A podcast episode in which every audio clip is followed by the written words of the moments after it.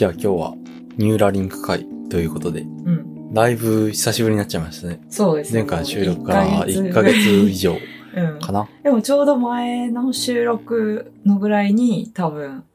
あの、ニューラリンクの発表があったんですよね。そうだねう。ん。うんちょうど1ヶ月前に、まあ、2回目の発表かな、うん、あの、アップデートとしてこういうことやりましたよっていう。まあでも目的としては、まあ、たくさん、その、来てくださいね。うんリサーチャーとか、エンジニアを募集中ですっていう感じでしたね。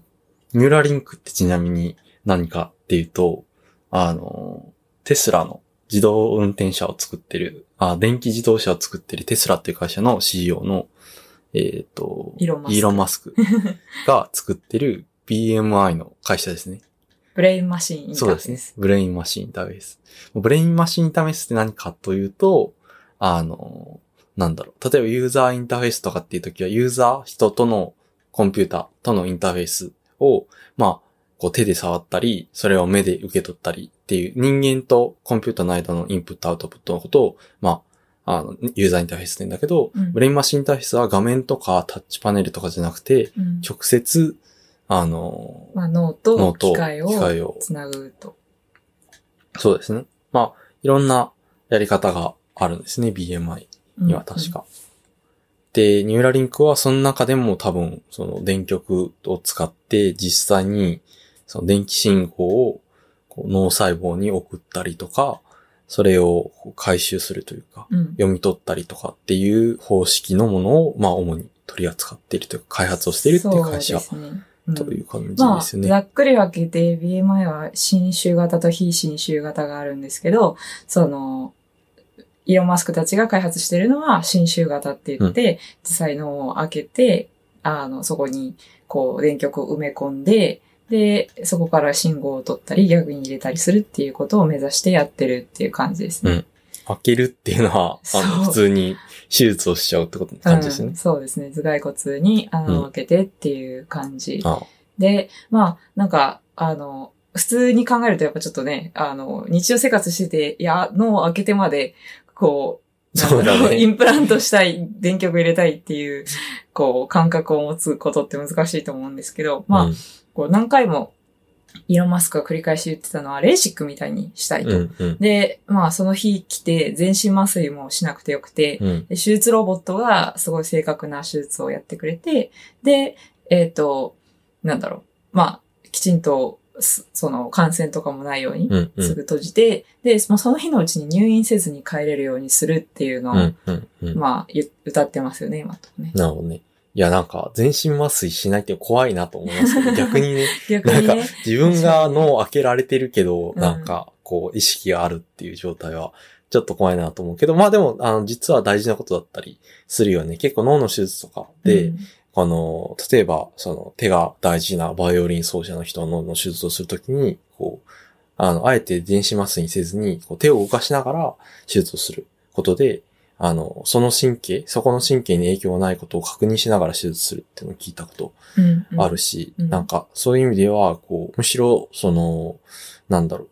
こう、意識がある状態で手術するっていうことが、こう、むしろ安全性の担保として大事だったりするのかなとは。うんまあ、脳かは、その、いわゆる痛覚っていうのはないとされているので、その、ひ、表面ですね。表面の部分さえクリアしてしまえば、んそこにさえ麻酔が効いてれば大丈夫なんじゃないかっていう考え方がされてますね。で、電極刺さるとき、いててみたいなのはないってことですよ。多分。まあ、すごい細い、まず電極自体も開発してて、うん。ものすごく細い、こう、デバイスで、こう、う、こう、田植えみたいな感じですね。うん。こう植えて吸って出してっていうのを繰り返せるような。まあもう動画を見ていただいたら早いと思うんで、うん。なんか私たちがこういろいろ言ってるっていうよりは、それでなんか私たちも別にその会見の説明をしたいとか、確かに。サマリをしたいっていうわけではうんなくて、まあだらだらと、その、なんだろう。まあどうやった？みたいな話を。どう思った？みたいな話をしたそうですまあじゃあ、もしここまで聞いてくれて、ご興味ある人に関しては、うん。まあ、あまあ、本の、物の動画を見ていただくなり、まあ、とたくさん日本語で結構ね、解説の記事がたくさんあるのはい、出てるで、ので、うんまあうん別にわざわざ英語で本物の会見を見なくても、うん。たくさん記事があります。うんまあそちらもご覧いただはい、きながらお聞きください。いいただきながら、はい。多分そっちの方がいいと思います。私たちがこれ口で解説してしたらね、確かに、なんか解ね。説だけで多分、あの、1時間とか2時間使っちゃうと思うんで。まあ、それよりは、あの、なんだろうな。あ、な、なんかもっとどう思ったとか、どういうデバイスだったら。インプラントしたくなるみたいな話を中心にしたいかなと思います。じゃあ、ということで、結構、あの、この収録の前に調べ物してたらね、あの、知り合いというか、あの、特に赤さんの方の知り合いの 今野さんっていう人の記事で、イーロンマスクと、わかりやすかったよね。うん。イーロン・マスクとニューラリンクは脳科学をどう変えるのかっていう記事とか、すごくわかりやすく、そのリリースの概要とか説明されているので、うんまあ、まずそちらをご覧くださいという感じですね。はい。まあこういうの文字の方が良くて、うんまあ口で言われるより全然なんかわかりやすいと思うんで。なので今回はそういうニュースだとか発表だとかを踏まえて、こう、まあ、雑談しつつ、まあ、エンジニアと、あと脳科学を、あの、勉強している、あの、研究者から、まあ、あの、の、まあ、このニュース、この発表、それからこの技術そのものに対する感想だったり、あの、こういうことができるかなっていう、まあ、ゆた話をヨタ話、ゆるゆるヨタ話。ゆるゆることはい、しようかなと思ってます。まあ、二人ともね、別に専門家というわけではない。ので、うんあのーまあ、あまり、なんだろう、こう、正確なところは言えないかもしれないですけど、そこだけご注意くださいということで。そうですね。はい。まあ、どうでした？あの、発表を見てみて。いや、でもプレゼンはやっぱりすごくうまいし、うんデモが洗練されてるなと思いましたね。そうだよね。その、その、まあ、動画の中で、あの、豚が登場してですね、実際インプラントされた豚が出てきて、で、こう、その場で、その、なんだろう、脳活動を読み取ってっていうことをやってたんですよね。それを音として聞かせるうんみたいな。うこれ、ん。なんか、3匹出てきてね。そうそうそう1そう。匹は、えっと、そのニューラリンクを埋め込んでる豚。うん、うん。、で、もう1匹は埋め込んでから外したうん、うん。歌で、結構そこは重要だというふうに、あの、イーロンマスクが主張していて、うん、こう、もしアップグレードしたくなったり、もしそれで不具合が出たりしたら、うん。こう安全に抜いて、うんそれでも普通にこう障害とかなく暮らせるんだよっていうことを、まあ言いたいうん、うん。がゆえのでもそれ結構ダウトトだと思うな。まあ。ね、そういや、だね。なんか、こう、やっぱりその、うん、すごく複雑な思考まで、うん。その、変わってないのかっていうのは、うん。正直豚さんに聞いてみないとわかんないわけじゃそうねないですか。。なんか、喋れないし、ね。そうそうそう。簡単なタスクはできるかもしれないけど、こう、豚さんのその、なんか思考の一部がこう、障害されている可能性は全然ある。その、い餌を食べたりとか、まあ、平、こう、平気で生きる分には構わないけど、うんうん例えば、人で一回インプラントして、それを抜いたと思ったら、全く、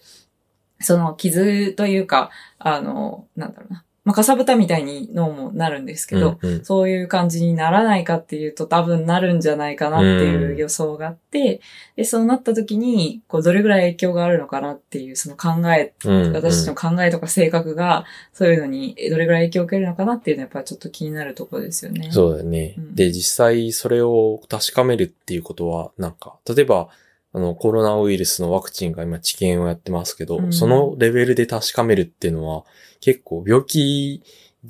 を治療してるわけじゃないからね。うん。なんかう、ん。そういうのを実際に治験で確かめるって難しいんじゃないかなと。うん。どうやって、あの、まあ、アメリカの FDA っていうところに、あの、審査を依頼して、はそのプロセスが始まったっていうふうに、イーロンマスクは言ってるんですけど、うんまあ、どうやってそれをね、証明するんだろうっていうのは、う んまあ、こ最初は多分健常者ではなくて、うん完全にその医療応用のためにっていう、完全にそっちに振ると思いますう、ね。なるほど。ただ、まあ、それでもやっぱり疑問なのは、今ある、その、BMI というか、いろんな、非侵襲でできるようなデバイスを超えて、その病気の人たちに利益をもたらせるのかっていうところがすごくなるほどね。疑問かなと思います。ちなみに非侵襲型っていうのはどういう種類があるんですか？あー例えば、まあ、BMI ともまた違いますけど、その脳を刺激するっていう話だったら、えっ、と、TMS って言って、なんか8の字型のコイルをうん、こう、脳に近づけて、ああ。その頭蓋頭蓋骨の外側から電気刺激をするってことができるんですね。うんうんうん。それは、その8の字型のコイルに、こう、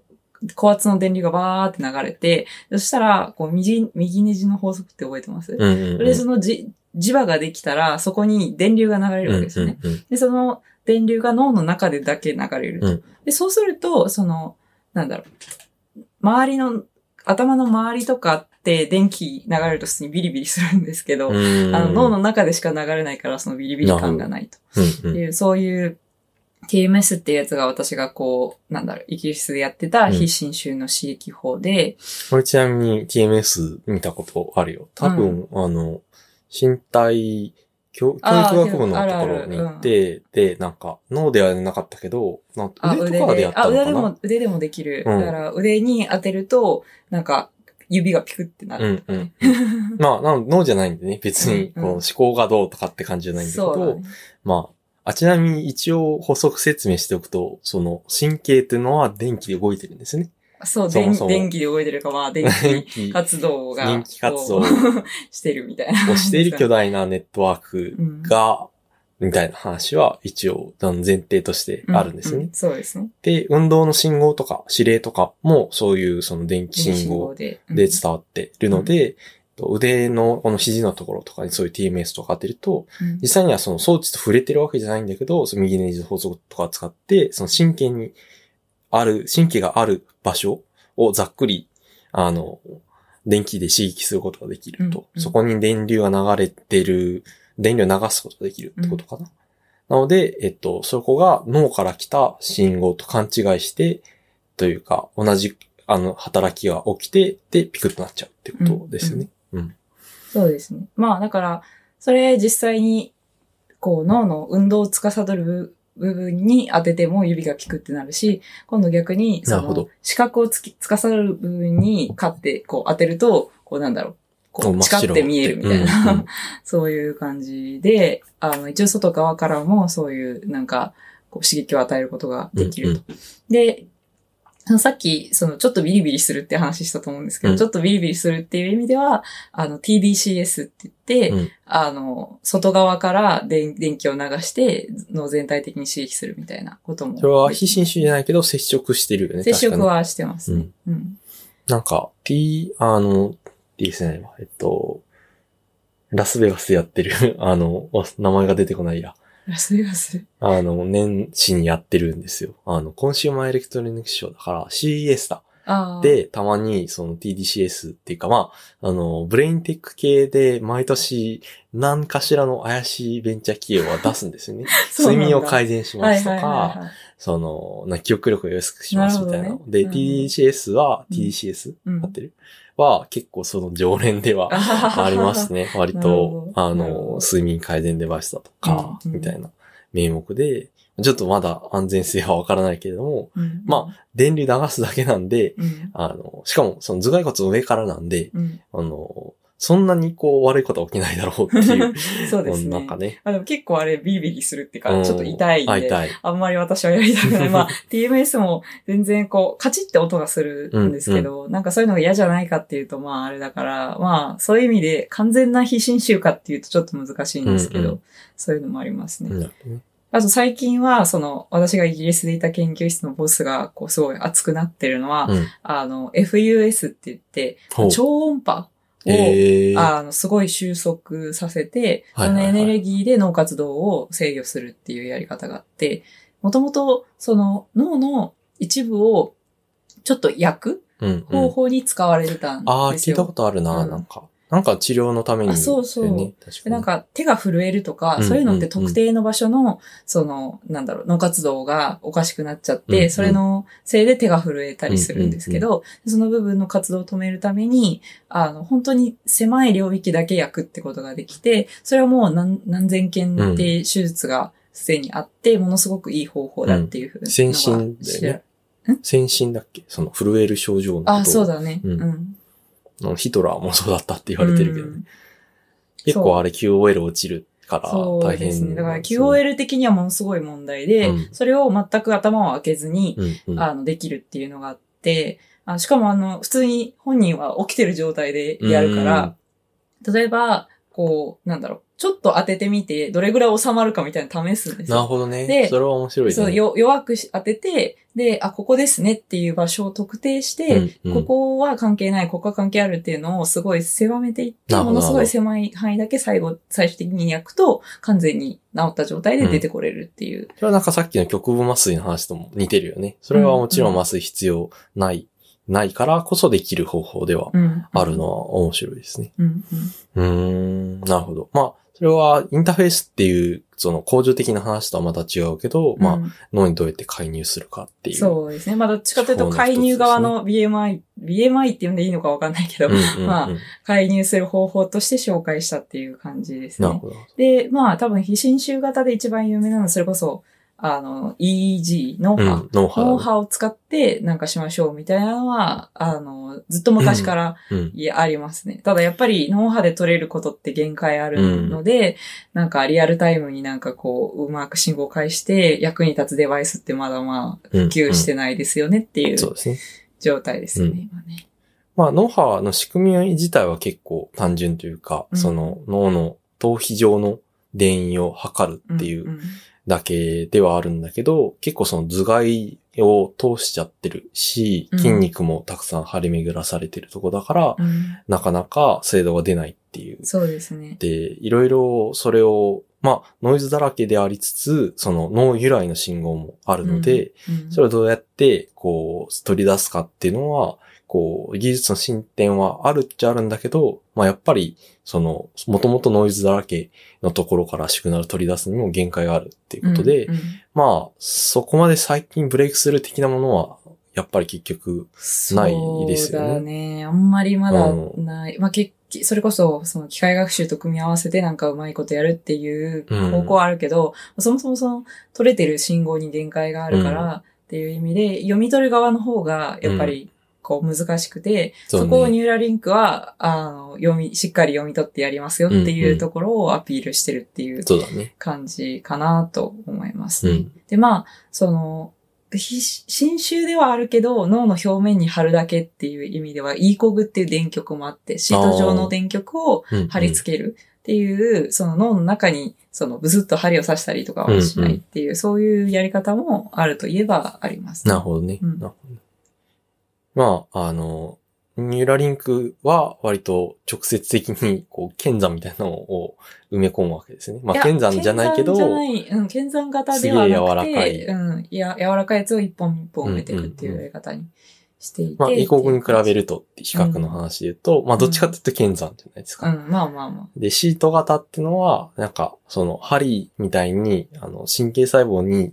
あの、直接取れるわけじゃないけど、あ。うん。こう、逆に言うと、こう、刺さないでいいから、シートを置くだけだから、うんうん。その、まあ、脳はパカって開けるけど、マイルドというか。うん。まあそうですね。まあマイルドって言っていいのかな やっぱりなんかどちらにせよ、なかなかその人に使われるときは相当何かもう疾患を持ってる状態で、うん、うん。やっと使われるっていう感じなので、まあニラリンクもやっぱり最初はそういう方向で、なんかうんうん最終的には健常者にも使えるようにしたい。まあなんか脳の中のピットビットみたいな感じで 普及させたいみたいな感じで言ってましたけど、うんまあ、さいしばらくはやっぱり難しいだろうなとは思いますね。そうね。うん。いや、まあ、うん。なんかまあ、いろんな、その、補助とかにまずは使う、その疾病がある人とかの、あの、健常者じゃない人たちの、まあ、それこそ震えを取るとかもそうなのかもしれないし、こう、まあ、あの、なんだろう、ニューロフィードバックを通じて何かこう改善、症状を改善するみたいなことを最初のアプリケーションにはしようとしてるらしいんだけど、まあやっぱり安全性っていうのはどこまでこうクリアできるのかっていうのは、やっぱり課題としてはまだ残ってるんだろうなっていうん、うんうのは感じるうん発表だったよね。まあうんすごくこうプレゼンうまいので、うん割となんかいけるやんみたいな。来年は人間埋め込めるねっていう感じ。うんそうですね。一応その審査を始めてるっていう感じだったので、まあかなり、その、なんだろう、うん。進んでる感はだ、うん出てたし、ね。もうプレゼン自体は、あ、なんかすごく目指してる世界観ってこういう感じなんだなっていうのが分かって、あニューラリンクで働いてる人たちが、こうみんなハッピーそうに働いてるっていうのが分かって、まあそういう意味でこうリクルートとしては多分成功してるなって感じなんですけそど。でもなんか意外と、いや僕思ったのは、まずちょっと安全性の話は後でちょっとしたいんだけど、うん、こう、アプリケーションが実はそんなにこう、なんだろう、割とふわっとしてるなと思わなかったですか？確かにね。それはそう、そう。うん。完全にそうです。なんか Q&A のセッションがあって、一番最後になんかそれぞれのスタッフの人たちにうん。何がやりたいかとか聞くんだけど、意外とふわっとしてて、それ絶対できんやろっていうことその、絶対できんやろっていうのは別に技術が発展する、その、何段階も必要やろっていう意味うんうんで、こう、全然現実的じゃなさそうなことばっかり、うん。あの、言ってる気は、はするんですよね。で、じゃあ彼らになんか最初のアプリケーション、特にその、現状者へのアプリケーションを考えさせて、なんか、何か、こう、プレゼン受けするものができるんだろうか。現代人のテックが好きな人たちが、これやってみようぜっていうものができるんだろうかっていう意味では、うんうんなんか、どうなんだろうね、とは。まあ、でも多分作ると思いますけどね、実うん際そういうアプリケーション。結局あそこにいる人たち、技術者の人たちを基本的に集めてたと思うので、うんまあ、その、割かし遠いゴールというか、うん、うん。こう、本当に最終的に目指したいものを言ったと思うんですけど、うんうん。もっと多分マーケティング上手い人とか絶対入る、入ってて、そういう人たちがどういう方向で、その自分たちのデバイスを売っていきたいかっていうのに合わせて多分、その最初のデモは作るだろうなというふうに思って、うん。うん。まあだからしばらくは性性能とか、うんうん。本当にエンジニアリングの方に力を入れて、まずは病気の治療にっていう感じだと思うんですけど、治療法もね、なんかどうするのかっていうのも結局まだわかんないんですよね。うんどの。病気をどうするとかも特に言ってないし、そうそうそうなんか、あの、今野さんの記事にも書いてあったけど、結構その、言うても表面のところしか埋め込めないんうんだよね。うん、そうですね。そんな深くは。うんで、脳の表面でやってることって、そこまで多くはない。うん。まあ、限界はあり、逆に言うと、表面って、それこそさっき紹介した TMS とかでも刺激できちゃうんですよね。うんうんうんだからねあれ刺激できちゃうじゃんみたいな感じ。で、刺激だけだったらできるけど、そこから読み取れるっていうところを多分すごく、うんその、ポイントとしては置いてると思うんです確かにね、けど確かにね。そう、あの、重要な話なんですけど、まず、ニューラリンクってリードライトなんですよね。うんうん。電極がね。うん。今まで TMS とか言ってたのは、その、ライトオンリー。うん。で、EG、その脳波とかは逆にリード系だったけど、両方できるっていうのは、なんか、そもそもその、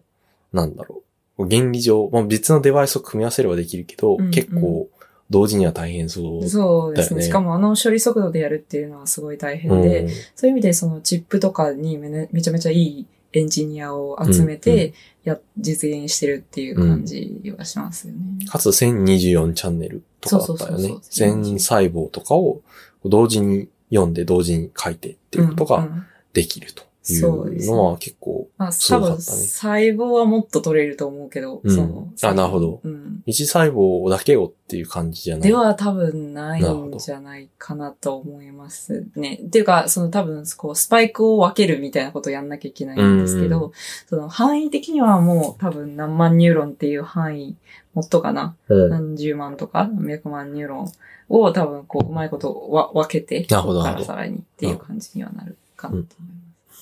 ます。そう。まあ、もうちょっとあれで言うと、あの、もうちょっとなんていうか身近な話で言うと、うん。どういう機能があったら埋め込んでみたいと思います？ああ。うーん。まあなんかやっぱ記憶とか系は、こう興味はあるけど、でもなかなか、その、なんだろう、原理を多少は、こう、勉強した、あの、身から言うと大変そうだなって思いますよね。記憶。すぐは難しそうだなっていうか記憶のそれは外部装置外部装置化的なあ話ーで覚えておくとか、思い出すとか。ーうん。うん。結局なんか、埋め込み型にすることでどこまでファインな情報が取れるのかっていうことに関して、埋めてみないとわからないけど、うんでも、こう、なんだろう、わからないと埋めたくないっていうう、んその矛盾がある気がしていて、うん、それはすごく、その、ありますよね。この機能が本当に可能なんですかっていうところがわかんない。で、その実際、例えば見てる画像とかが、例えばどれぐらい再現されてるかっていうのと、記憶のクオリこう、クオリアみたいなのが、うん。どれぐらい脳活動からわかるかっていうのって、またちょっと別物じゃないですか。うん。見てる刺激が脳でどう表現されるされてるのかを読み出すっていうのは、例えばうん MRI とかでもある程度できるっていうのは、まあ、やられてて、うん。なんか多分、その、そういうことを言ってる人たちが言ってるのは、もうちょっとビジュアルなことをカメラで撮れるものとかじゃなくて、うんこの漢字を覚えておきたいとか、っていうことを言ってるんだろうなと思うんですけど、それって結局人間ですらできているかうんっていうのをこう評価するのは難しいし、うんうんなんか豚猿では絶対できない実験じゃないですか。うんやってる、なんか、なんだろう、若い頃のあの、なんかきらめきを思い出しましたかとかって豚に聞けないし、レポートもできないし、って考えるとなんかこう、の筋道を立てるのは結構、その今の、あのーなんだろう、実験のとか、この承認とかプロセス上では難しいんじゃないかなと。うん、そうですね。まあ、記憶関係はみんなやりたいって言ってるけど、実際のところかなり難しうん。いんじゃないかなっていうイメージですけどね。うん。あとまあ身近な応用で言うと、やる気スイッあ、チみたいな。そうそうそう。それそれはでも、割かし可能な方だと思う、どっちかそうだといえば。ね。割と、なんだろう、うグローバル。ただなんかそれをアビュースし、まあ結局ドラッグだから、そうそう。そうそう。結局ドラッグみたいになっちゃって、いやなんかもうそんなん飲めばいいや、みたいな。うん、確かに。に。別に埋め込む必要ないですよ。楽じゃないみみたいな。だから、こう、例えば、そういう、それこそ、こう、報酬系とか活動させるようなうん。あの、脳部位に電極埋め込むと、マウスはこう、ずっと押し続けて、うん死ぬまで押し続けるわけですよ。うん。もう、それは実験あるんだよ。そうそうやそう。だからそれを人でも、これを押したら、むちゃこう、やる気出ちゃうぞそうそう、やる気出ちゃうとか、なんかめっちゃ幸せな気持ちになれるみたいなボタンが、こうスマホにあるわけですよ。うんそれを押さずに人はやれるのかっていうことですよね。確うん。それはかなりあるんで。か にまあもうすでにあるって面白いね。埋め込む必要なかった。ただそれが法規制されてるってだけで。別まあ、に結局、それって脳に、こう、いろんな変化が起きるわけじゃないですか。それで最初はただ、こう、ハッピーになったり気持ちよくなったりするだけだったのが、どんどん、こう、苦しさを埋めるために、うんそういうドラッグを、こう、取らないと止まらなくなってしまうみたいな感じになったりして、でそれが、多分、こう、人工的に刺激しても、うん似たようなことが起こるんじゃないかなっていうふうに思います。まあなんか、もうちょっとその方向ででもハッピーにするとしたら、例えばなんか、その、本当はした方がいい。例えば運動したりとか、うん、うん。野菜食べたりとか、うん。そういう、その、やった方がいいけど、その、それで自分は報酬系動かないなっていうことうんうん。を検知したら、うん。それが刺激されるとかっていう回路を自分が作りたいようにデザインして、でその行動とか習慣を変容するっていうのはああり得るかなという。例えば逆に逆方向で、こうん。のタバコを吸ったら。こう、ああの、逆にその、の報酬系が、こう、抑制されちゃうみたいな。そういうのは、まあ、なくはないかなと思うけど、でも結局そういうのもアプリケーションの開発者とかにコントロールされちゃうって結構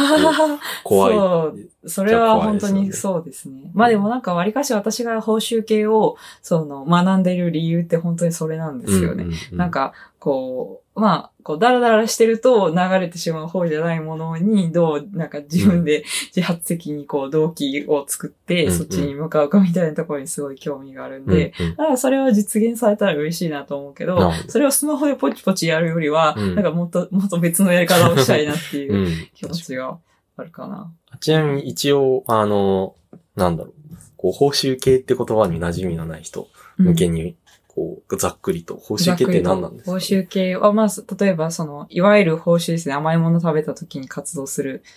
ような、まあ、部位というか、あの、ドーパミンっていう物質が、まあ、その、快、快報酬に対して出たりするんですけど、うんまあ、すごい喉乾いてる時の水とか、うんなんか、あもうこれ、すごい、こう、心地いいな、みたいな時に反応する部分。なるほど。で、まあなんか、かなり人間だと本当にいろんなことにこう反応するって言われて、Facebook のいいねに反応しますよって研究が出てたり、まあ、お金に反応しますよっていう話があったり、まああらゆる、その、なんだろうな、私たちの行動をドライブするようなものに、こう、なんだろう、反応しているっていう感じですかね。そういう回路がそういう回路があるっていう、まあ脳の比較的深いところにあるっていう感じです。そう、結構深くにあるのね。そう、だからうん直接刺激するのはもしかしたら難しいかもしれないね。ニューラリンクみたいなデバイスで。ンクみたいなデバイスで、もうちょっと深いところじゃない。ただ、その、いろん、すごく長い投射をしてて、表面近くとかにも、まあ、あの、投射はしてるので、どうしてなんか、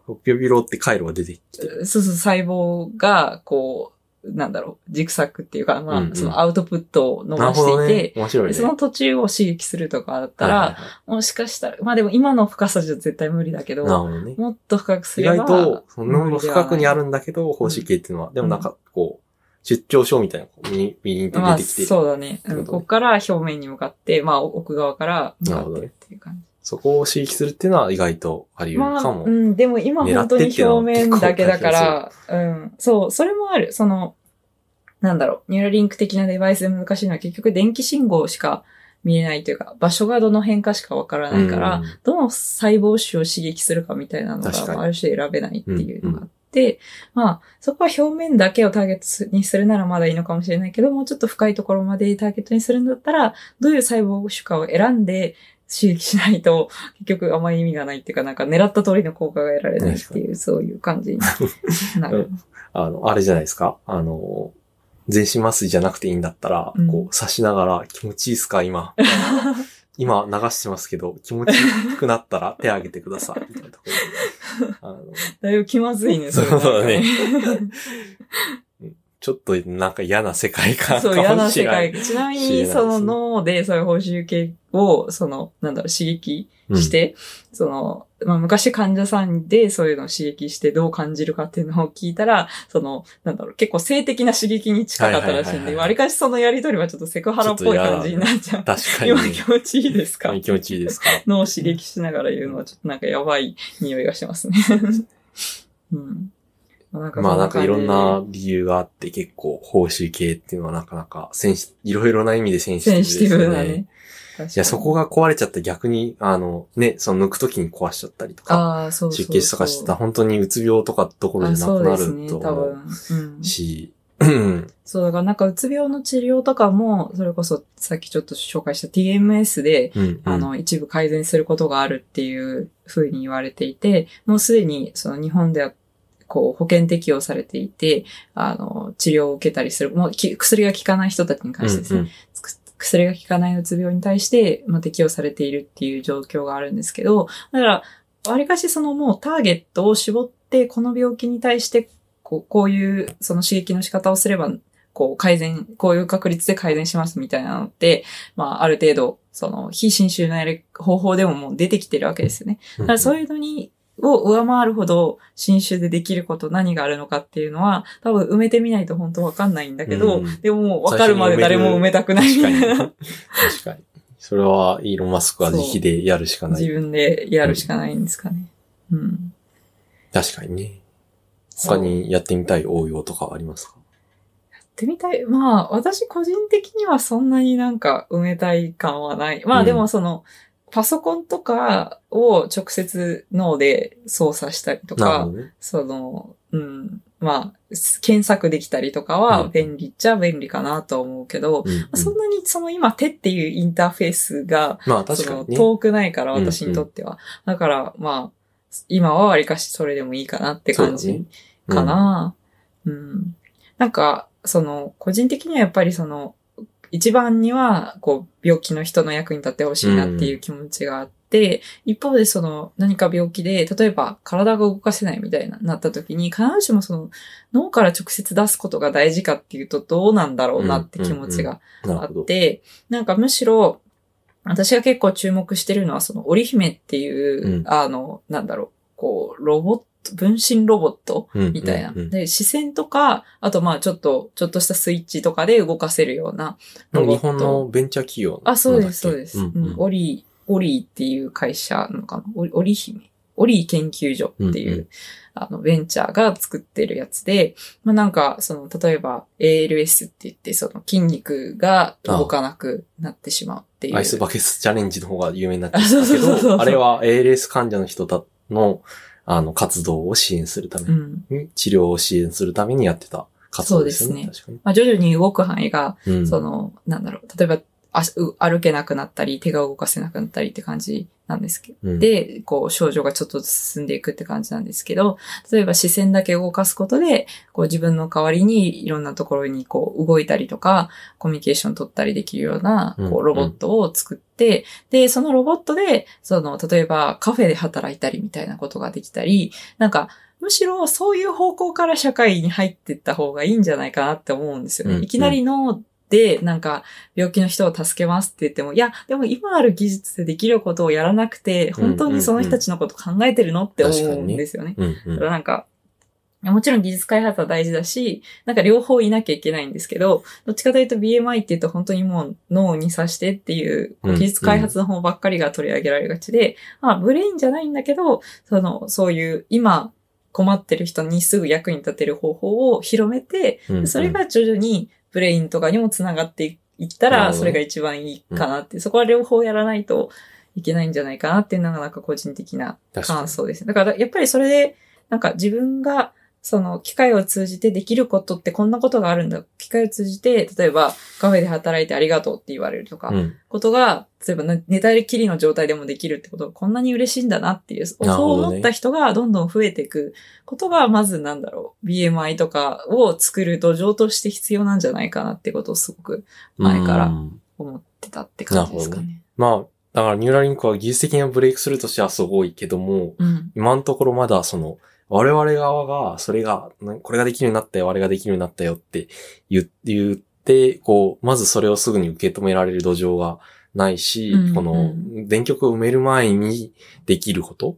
をまだやりきれてないっていうのもあるし、うん、うん、う。うんん。まあだから、それは、ニューラリンクはそっち方向で先端突き進むから、うん。その今できる方法ででっていう方向は多分周りの人にやってほしいみたいな感じなんじゃないですか。まあそれを一個の企業でやる必要はないと思。ってて、だからそっち方向は、ある種、こう、技術的に新しいことをやるっていう感じでは、もしかしたら。ら、まあ、というかその割合はちょっと下がるから、そういう意味で、その、参入者がもしかしたら少ないのかもしれないですね。まあ、イーロン・マスクみたいにこう、こう、ダーンって錦の旗をこう立てづらいみたいな、うん。こう、本気で BMI やるぜ。やるぜっていうところは、うんこう、アピールはしづらいのかもしれないうんでもなんか本、本気でやりたかったらやっぱ両方必要。その需要の方をこう地道に作っていく必要が、ま。ずはあるのかなと思います。まあそういう意味ではやっぱり、うん、需要を、その、なんだろうな、どういう需要なら、こう、新州型でもいいのかっていうのを掘るのはみんなでやっていかないといけないうん。ことなのかもしれないですね。なるほどね。うんなんかその需要側から、こう、とか、今あるデバイスでみたいな、はあのに近いあの技術でっていうと、あの iPhone、iOS って結構アクセシビリティの機能がすごいアップデート、あの、バージョンを積み重ねることにしていて、うん。結構ね、それは面白いんだよね。その、例えばそのさっき言った新鮮、その指が震えちゃうって人向けに、そのタッチのその感度とか、どのぐらい触ったら、どのぐらいの精度で触ったら、うん。タッチとして認識できるかも全てカスタマイズできるうん。ようになっていて、例えばへー1秒以上タッチしないと。触れただけであうん。のタッチを認識してると、その手が震えてる人にとってすごく、困るわけですね。なので、こう、ベターってこう1秒タッチするとタッチとして認識するとか、うんうんダブルタップも10秒ぐらいあの間隔空けてもダブルタップとして認識してあげるみたいな。まあ、そういうこうゆっくりとしてかインタラクションできない人向けのの機能とかも、あの、すごく充実最近はしているし、そうなんだ。あの、うん。あの、タッチの制御とかうんは割と、その、なんだろう、細かくできるのもすごい良いなとうんうん思うし、なんか見えてるものを読み上げてくれる、うん。あの、機能とか。うん。あの、僕はこれ、あの、今、日本語に設定した、あの、iPhone 10持ってるんですけど、うん。あの、僕はショートカット設定、タッチ、ボこの読み上げの機能をうん。ショートカットに設定してるんですけど、うん。で、これで、、あの、メニューに表示されているものをこう読み上げて、くれたりとか、うんその画像が出ている時には、あの画像の機械学習で認識して、どういう画像なのか教えてくれたりああ、なるほど。とかもあるし、あじゃあそれは目が見えない人にも使えるよそうそうう、うん。だし、弱視の人とすかも、うんあの、うんもちろん使ってるし、スイッチコントロール、結構ね、スイッチ、ゼロ、レシピ、2、ボタン。何でもできますよ、普通に。その、本当に目が、あの、自分が見えなくても、うん。こう、多少訓練すれば、あの、テキスト、特にテキスト中心のアプリとかだったら、うんうんあの、なんだろう。まあ、多少訓練すればできるようになるんだろうなと思わせるぐらい、こう、機能すごく充実してる。へえ、あ、そうなんだ。知らなかった。うんやっぱりその、なんだろう、スマホで脳を直接なんか、こう操作できるみたいな話あったじゃないですか。うんうんうんその、なんだろう、ニューラリンクの発表のう中にも。んうん。でもなんかもっとスマホ側が変わることで、いろんな人が使えるようになったりするってことは確かにありますよ。ね。多分まあ、実はだから、その脳に直接埋め込まないとできないことをする前にできることって結構うん。あるうんし、なんか、割と最後の手段として、これは何でも解決できるよって言ってるけど、うんつまりそういうアプリケーションを売ろうとしているけど、うん、実はなんかそこまでしなくてもいい事例っていうのは、その疾病もあるし、こううん視覚障害の人もあるし、うん。いろんな、あの、シナリオありますけど、そんなに多くないんじゃないかなとうんいうのは、こう、思うのは、それは同意かなという気はうん、そうですね。だからやっぱり、その精神疾患の治療っていうのも掲げてるんですけど、うんうん。やっぱりそれを表面の電気刺激とか、うん。読み出しでなんか解決できるのかっていうところもやっぱり疑問で、それはそれこそ薬とか、うんあの、うん。あるいはひさっき言ったようなひ外側からの刺激とかでも代替できるんじゃないかなっていうのはやっぱりありますよね。うん。まあ、なんかそういういろいろな話とは別に、やっぱりその、なんだろう、あそこまで、こう、なんだろうな。まあ、この分野で、あの、ベンチャー作って、本気でうんう、んその、脳に埋め込むデバイスを作ろうっていう気概はすごいうん良くて、それは本当に、なんていうか、あの、いや、ありがたいことだなって、いろんな他の分野の人が、その神経科学分野に興味を持って、そうやってベンチを作ってくれるっていうのはもうすごいありがたいことだなっていうのと、まあ、まあ、それは一応前提として置いといて、私たちの今の感覚としては、うんもっとできることあるよねっていう。うん。確かに。まあ、これじゃないと、まあ、ハードルの高い方法であるから、うん。これじゃないとできる、できないっていうことはまだ、この、見えづらいというところ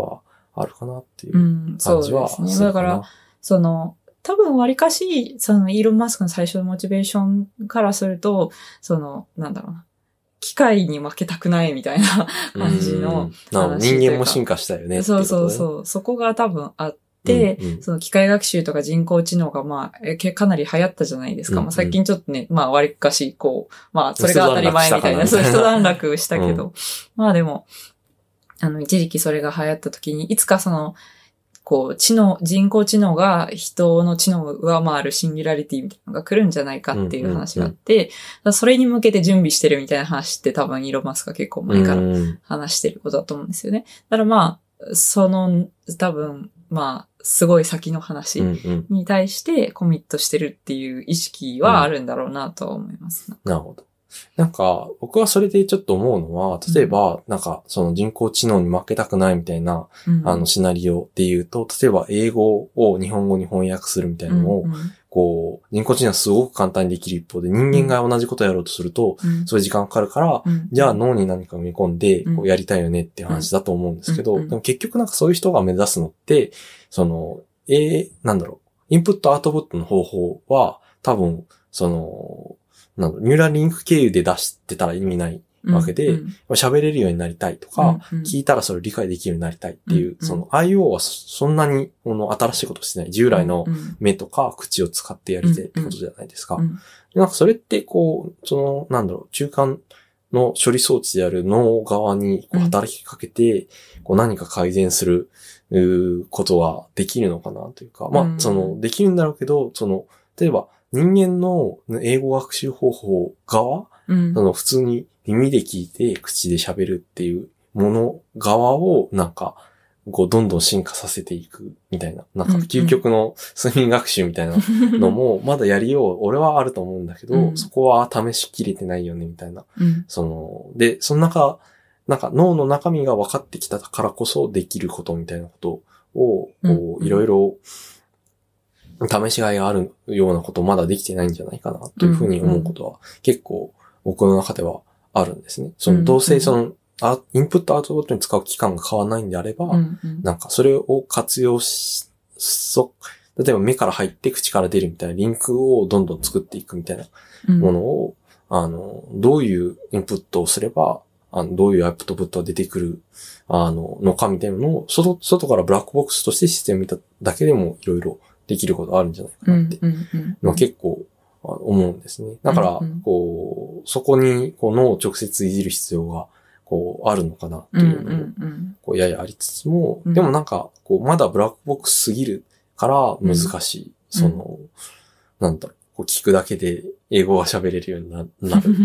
音声ってまだないんだけど、うんこう、うんそのブラックボックスさを多少緩和するために、この中間、ニューラ、ニューラルネットの中間層を見たり、その仕組みを見るみたいな形で、あの、アウトプットを、あの、なんでしょうね。その最適な、英英語を学習できる最適な入力、あの、あトレーニングするための、あの、中の脳の、脳で何が起こってるかの状態を、こう、ちょっと出してあげることで、うん。その入力をとチューニングしていくみたいな。意味で、ニューラリンクが、その学習補助装置としてうんあると、なんか、あの、面白くなるんじゃないかなというのは思わなくですね。はないかな。なんかすごく、その抽象的なアプリケーションの説明になっちゃったけど。まあでも、要は、一部を、その、計算の一部をコンピューターに代替させることで、うん脳でできる、その計算の精度とかうんを上げていきたいみたいな、そういうことですね。そうですなんか外部計算装置。今までは、なんかピアノだったら、ピアノのレフツ練習してとか、うんうん。英語だったら英語のドラマ見て聞いてとか、だったけど、なんかその中でに脳に何が起こっているのかってことを、こう、は、ブラックボックスのもうひたすらピアノ練習するんじゃななくて、うん。多少その、なんか、回路の中に、あの、ちょっと、あの、デバイス側に、あの、情報を出してあげて、うんの何がで、の中で何が起こっているのかってことは、分かると、そのうん普通にピアノ練習してるだけなんだけど、有効なピアノ練習のやり方がうんうんできるかもしれない。うんうんうん。いや、確かにそれはすごい、まあ、あの、できたらいいなっていう考え方ですよね。で、人、人の結局なんかその、このタンパク質の体うん。の、には寿命があるわけじゃないですか。うんうんで、その寿命のうち、その、こう、本当に欲しいアウトプットを出してる時間と、そのために準備してる時間っていうのがあって、圧倒的に準備している、そのトレーニング期間ってものすごく長いわけですよね。まあ、ピアノで言うと、うんピアノ練習してる時間のそうそう方がすごく長いと。発表会よりよよっぽど長いと。でそのトレーニングを短縮できたり、うんうんその、なんだろうな、学習、いろんな学習効率を上げて、うんうんアウトプットの方が長くできるようにしたりとか、うんうんそういう風にすることができると、結構確かに、こう、あれですね、イメージはマトリックス。あの、なんか、刺すと空手が急にできるようになるみたいなのとかあるじゃないですか。多分。あれもなんか結局、刺すとできるようになるんじゃなくて、刺すと有効な空手の、なんか練習できるようになるみたいな感じにしたいような気が。するね。なるほど。うんし、まあ実際前者はうん結構その仕組みがある程度わかると難しいなっていう感じが。するよね。うん。まあそうだね。その英語を指すと英語が喋れるようになるみたいな ちょっと無理かなと思うところで、うんうん。だから結局、こう、その、支援だったらできるんじゃないかなっていう感覚うん。は確かにね。すでにつ使っているものに対して一部情報を与えることなら、確かにね。まあそれぐらいまでできるようになると、まあなんか、ある程度意味がある感じになってくるのかなっていう気はするし、うん。まあ、なんだろう。こう、ある種のドーピングとして、こう、やってる人とやってない人で、こう、到達できる、うん。こう、範囲が違うみたいになってくるそと、ねや。っぱりそれが標準化していくとかいう可能性もなきにしもあらずって感じですよね。なんかピアノのマスターに1年でなりましたみたいなうん話かもしれないし、うんどういう成果が、まあどういう人が埋め込むか、どういうやり方をするのかわかんないですけどね。うんうん。だからそれがもしかしたら義手とかと義足か、うん義足とかに似たことがもしかしたら起こるか確かにもしれないね、そのなとは。リハビリとかってすごい時間かかるしね。うんうん。やっぱり。いや、そう、だからもともとは義手をしてた人の方が、こう、足が遅いっていうことがあったわけじゃないですか、今まで。うんでそれが、義手がどんどんスポーツ用に改良されてって、むしろ遠くに飛べるようになると。うんそれ、が、例えば、もともと何かしらの障害でニューラリンクを埋め込んだけど、ニューラリンクを使ったことで、よりなんか効率的にいろいろできるようになって。ニューラリニューラリンク埋め込んだ人の方がいろんな面で活躍しだすと、なんか特に何何の脳障害もなかった人が、俺も埋め込もうかな、みたいな感じに なると。なかもしれないですね。うん、ちょっとだいぶ妄想は入ってますけど。うんでもやっぱりその、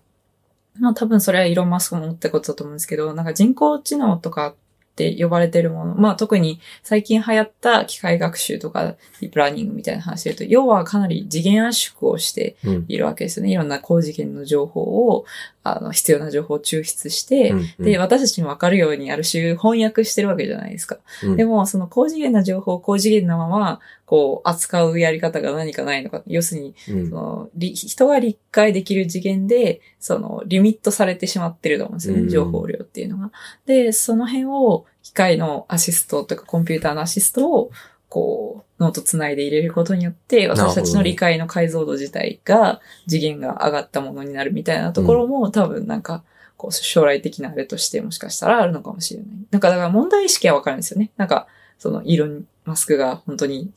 ね、いつか達成したいものとして。うんやっぱりそこまでのロードマップとして、その、すごく、まずは、人へのアプリケーションを何かって言ったときに、本当に今そのスペック必要ですかっていうところがやっぱりあって、なんか、こう、あれは正直イーロン・マスクじゃないとあそこまで対極感が描けないんじゃないかといううん。気はしますけどね。そうですね。まあなんか、いろいろ、僕らもよく考えてみると突っ込みどころはある技術なんだけど、うん。プレゼン能力の恐ろしいうまさによって、うん。結構多分見た人がうんワクワクしてしまうというか、うん。これで何ができるんだろうってこう、うん。考えるし、なんかもっともっと投資をした方がいいんじゃないかって思わせるうん。何かあるっていうのは、まあすごいなと、素直に思いました。うんねそうですねね。確かにね。それは本当に思いましたね。うん。結構その、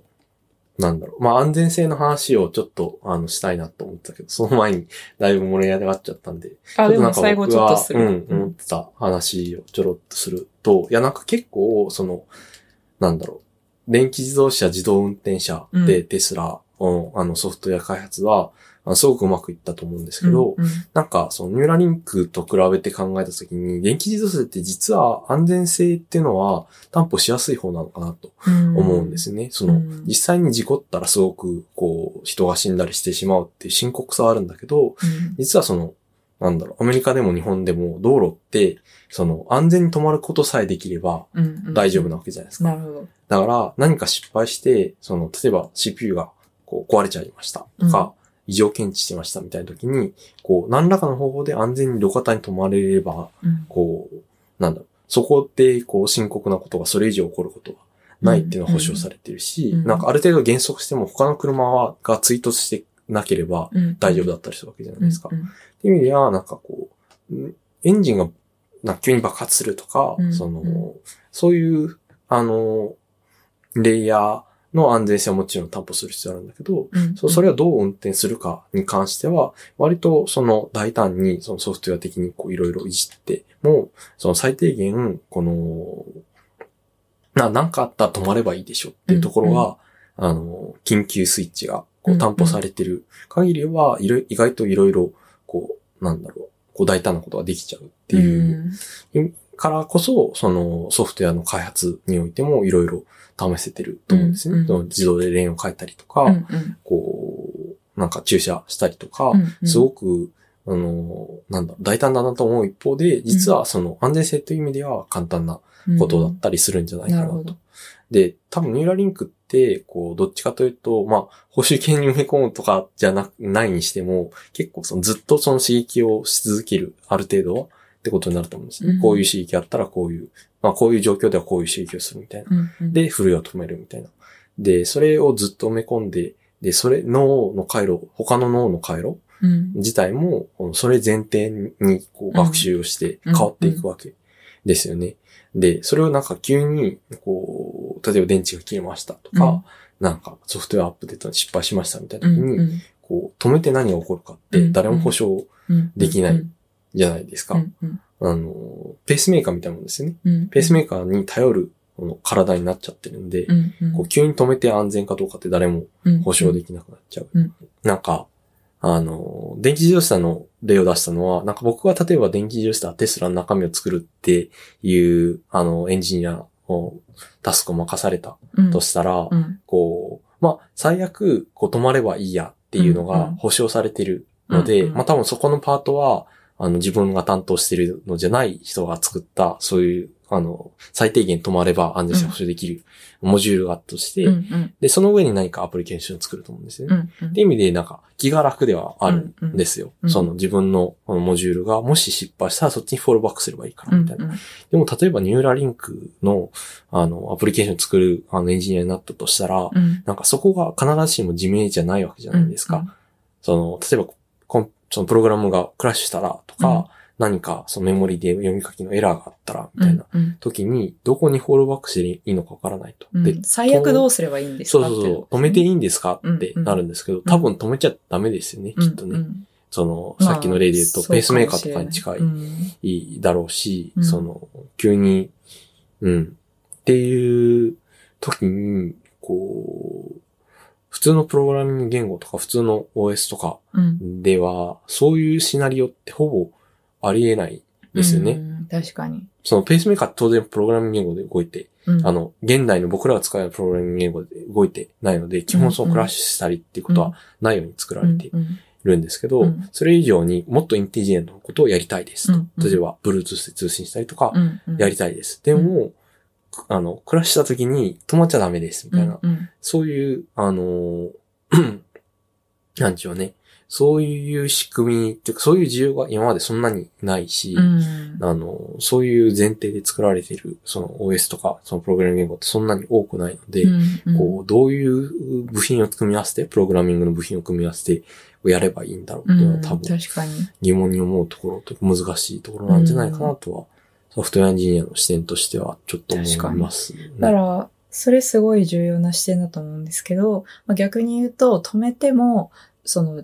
命に関わるようなことであったり、うん。なんかその後重大な後遺症が残るようなことっていうのは逆に言うとできないっていうことになりますよね。うんその刺激したりして治療をしてるってことはできるけど、まあでもその定期的に止めるみたいな風にして、その、なんだろう、こう、まあ最悪止めればいいっていう状態でうんうんうん OK だっていうのを確かめておく必要があるって感じですよね。。一日のうち、この時間からこの時間は、うんまあ、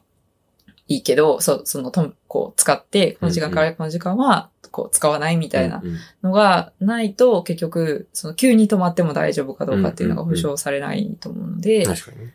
からむしろ、そこは意図的に、その、もうそういうアプリケーションにしか使えない使えっていうことにした方が、常に使うっていうのは考え1ない。日1時間までとかっていうことですね。うまあ確かにそれでなれば、僕の心の中のニューラリンク担当エンジニアは、だったらいけると思いますって。うん、なるほど、なるほど。言うと思いますね。だからその辺もできることのある種制約としてかかってくる。常に出すってことは多分ないですよう。うん。それに依存した脳の回路でいっちゃって、かつそれが安全とかうん。に関わるようなところには埋め込めないですよっていうことは、どうしてもまああるんじゃないかなとは。うん。いや、それはすごくなんか、犬猿っぽい話で、エンジニアがそういったチャレンジングなものを作るときに、どういうふうに考えるかっていうところが分かって、うん個人的にはすごい面白い話だなと思いました。なんかね、飛行機の設計とかでもね、結構うん。あるらしくて、うんそのうん飛行機って普通エンジン、あの、エンジンが2つ以上あるじゃないですか。うんで、あの、新しい飛行機を作るときには、うんじゃあその飛行機は、うん。あの、じゃあ、その、空飛ぶ許可を与えますけど、うん。片方のエンジンが止まったときにうん。何分ぐらい飛べますかっていうのをまず判定するのね。うん。うん。で、例えば60分です。この飛行機は60分だったら片っぽのエンジンだけを飛べます。うん。ってなったら、その飛行機はどこを飛べるかっていうと、うん。こう、地球上のどこかの空港にうん。60分で行けるようなうん。うん。場所しか飛んじゃいけませんよっていう許可を入れるですよね。。じゃないと安全保障できない。その1個のエンジンが、あの、止まった時に、うん。こう、どこにも帰れないよとうん。うん。なっちゃうんで、いうん。やそこだけだったら飛んでいいですよっていう許可がまずは出るんですね。へえ。なんかその話とちょっとその1時間だけみたいな話は似てると思っていて、うんうんその、だんだん多分エンジニア側のその進歩で、安全に止まれる、あうんニューラリンクが安全にフォールバックできるって技術がどんどん進歩していくと、だんだんアプリケーションの幅も広がるんじゃないかう。なんと確かに確かに。思います。うん。ね。うんだからそれぐらいの慎重さが求められるっていうところがまああって、うんその辺にあまりこう、深入りしない感じのプレゼンだったから、うんまあその辺がちょっと気になってしまったっていう感じだし、まあちょっとこう夢物語的な話が多くうんて、うん現実感がないんじゃないかっていうのが多分あって、でもなんかこう、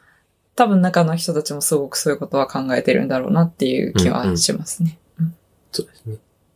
はい。じゃあ、そんなところですかね。うんすごい盛り上がった。すごい盛り上がりつつも、こう、想定読者というか、聞いてくれる人うん想は、定リスナー。まああの、あとにかくまず記事を読むか動画を見るかしていただいて、あとまあ、あの、すごく、その、それも長いんですけど、リサーチャットの、あの、イーロン、リサーチャットさんというポス、ポッドキャストがあるんですけど、研究者3人で、あの、お話ししてる。その、ポッドキャストのイーロンマスク会がめちゃめちゃ詳しくて、うんうん。すっごい勉強になるんで、ね、あの、僕らよりは、あの、その研究者視点で、うん。ユーラリンクに関わってる、その研究者の人がどういうバックグラウンドを持ってる人を連れてきたのかとか、あの、ね、やっぱ、その、研究の論文を直接読むとね、もっと、その、中の人が考えてること、うん、うん、イーロンマスクだけじゃなくて、そこに関わってる研究者が考えてることだとか、リアルに今何ができているのか、うん何をする予定なのかっていうことが結構詳しく書かれていて、うんうん。それを読んだ上で、こういろいろ、あの、議論してくれてるので、非常におすすめの回です。うんぜひ聞いてみてください。はい。はい。まあ、ちょっと想定、こう、リスナーがどういう人なのか、あの、本当にこの話をここのまで聞いてくれてる人いるのかどうか怪しい回になっちゃ、なっちゃいましたけど、あのまあ、非常に僕らは楽しい、盛り上がったね。盛り上がりました、ねでは、さよなら。さよなら。